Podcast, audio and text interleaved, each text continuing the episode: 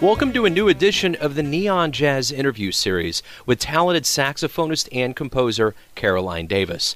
Following the release of her much praised 2012 debut, Live, Work, and Play, the alto saxophonist has relocated from Chicago to New York and got to work on an ambitious project that has been germinating for seven years. To honor her eight year residency in Chicago, she combined spoken stories and original compositions on a new CD called Doors Chicago Storylines. It will be released by Ears and Eyes Records on November 6, 2015. And the inspiration for Doors came in 2007 while Davis was teaching a course on the history of Chicago jazz at Northwestern University. She found that between 1980 and 2000, it was virtually uncharted territory. She conducted all of the interviews from 15 musicians she'd found helpful and influential when she was coming up on the Chicago scene. And those include Art Davis, George Fludas, Bobby Broom, and the great Von Freeman. And they talked to her about their experiences during that time, and she weaves together a very important historical document on this album. She spoke with Neon Jazz about the creation of this album and a little bit more. Dig this interview, my friends. So I listened to it, and it's very interesting. It's it's something that I don't think that I've probably ever heard the way that you put it together. So let's just start at the top here. Talk to me a little bit about this project, how it came about, your roots in Chicago, just kind of an overview of everything. I moved to Chicago in 2004 and I was there getting a PhD at Northwestern University and I eventually taught a course there that we designed called um, The History of Chicago Jazz and it was for undergraduates who were going to school there, not necessarily music majors, just undergraduates at, at Northwestern. And um, part of the curriculum that I developed was going through kind of each decade and seeing what was going on in the community in terms of venues and music that people were writing about and things like that. And when we got to the 80s and the 90s, um, there was a, quite a lack of literature available for us to read. And so what we did was we brought in some friends of ours that were performing in Chicago who had been around during that time period. Um, and we asked them what their experiences were during that particular point in time and where they were hanging out, what kind of music they were seeing, what elder statesmen were available to talk to and check out in the scene.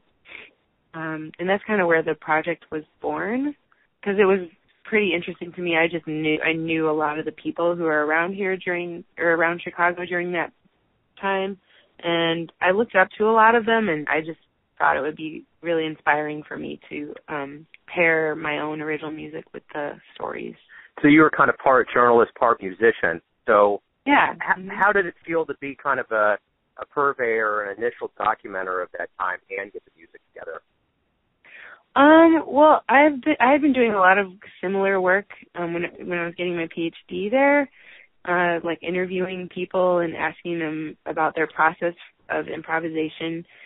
So I kind of knew, and I took a lot of ethnomusicology classes um, in, at the graduate level at, at Northwestern, and so I kind of knew some strategies for interviewing people and knew some strategies for how to give them the space to answer the questions, which is just such a hard thing to do. You know, you know that. Yeah, yeah, yeah. Oh, yeah. it's such a hard thing to do. It's it's hard to ask people questions without leading them on, I guess. Yeah. If that makes any sense. Absolutely. Um, or it's hard to ask questions without giving them an answer.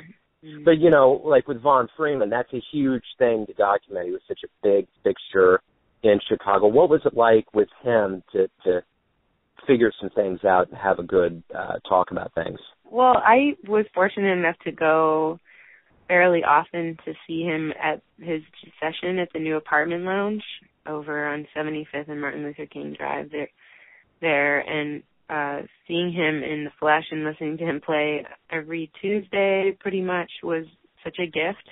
And also he was he was such a character I, w- I guess I wouldn't say character he was such a loving spirit. He was so um inspiring but also at the same time he he was very open to giving you the space to develop and and encouraging that. He's such a great person for encouragement. He's just so encouraging, and I really appreciated that. As someone coming up in Chicago, um, he was very instrumental in my development there. And I didn't really talk to him specifically about his experience during that time period. I just kind of listened to him play, and I feel like I heard a lot of what he went through in in his sound and the way he played and his language. You know, whenever you go into things like this and you're really printing back layers of musicians and story, what were some of the more surprising things that you discovered along the way? That's a good question. Well, I it wasn't so much of a surprise, but I guess it was really cool. I guess it is kind of a surprise, but it's really neat to see how people older than me are just like me. Um, somehow we we separate people who are older or younger than us, and we think that they don't really have a lot of the same experiences, and they don't really specifically have the same experiences that we do, but it's so it's very similar. Like they went out to their own group of clubs and they hung until like four o'clock in the morning and there was a space to go hang. You know there's a place there called the chicago bulls. It was a club at the end of lincoln avenue and every, a lot of musicians used to go there and hang out and it's the same for us. Like we we did the same thing. You know there'd be places for us to go and hang out when i was going around a lot in chicago and i think that's very similar in some ways surprising but also it's nice to know that they went through the same things that we did, you know. Yeah. Just different names of places, different people and different names of places, but the same sort of situations. you know what I mean? Yeah. yeah, absolutely. Yeah. So how much fun was this to put together? Oh, it was fun. It was a it was very tedious because I you know, I interviewed about 16 people and each one of those interviews was about 2 hours long and some of them were a little over 2 hours. So going through each one of the interviews and finding the best stories and the best statements to put on the album was pretty difficult for me and that's why it took me two years to get through the whole thing. Um yeah. and then mixing and editing their speech was also really difficult and I have to give a lot of props to Brian Schwab for helping me with that because he put in a lot of extra hours to make sure that things sounded good. Um because some of the interviews were like in rooms with loud air conditioners, and some of the interviews were outside, and there were birds chirping, garbage trucks going down alleyways, and like airplanes, and times, and we had to like, you know, kind of mix some of that out, which was tough. Yeah, it is tough. It really is. Talk to me a little bit about the promotion, touring. What what's kind of your game plan for all of that?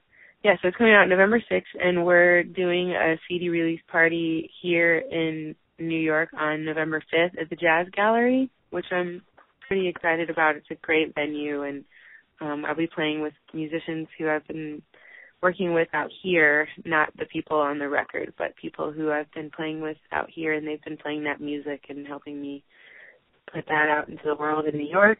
Um, and then in Chicago, we have a few dates there too at, at Andy's, which is a I'm sure you've heard of Andy's, but it's a club that's downtown in Chicago, and then we're also playing at Constellation on the fifth of December, so that'll be in first week of December, and that's going to be with the band that played on the record. So. Thanks again for talking to me about another project. I appreciate it. Oh, I really appreciate your time. Thanks for listening and tuning in to yet another Neon Jazz interview, where we give you a bit of insight into the finest players in New York, Kansas City, Chicago, and spots all over the world, giving fans all that jazz. And thanks to Caroline for her love of Chicago and the jazz craft overall. If you want to hear more interviews, go to Famous Interviews with Joe Dimino on the iTunes Store, or visit the neonjazz.blogspot.com for all things neon jazz. And until next time, enjoy the music, my friends.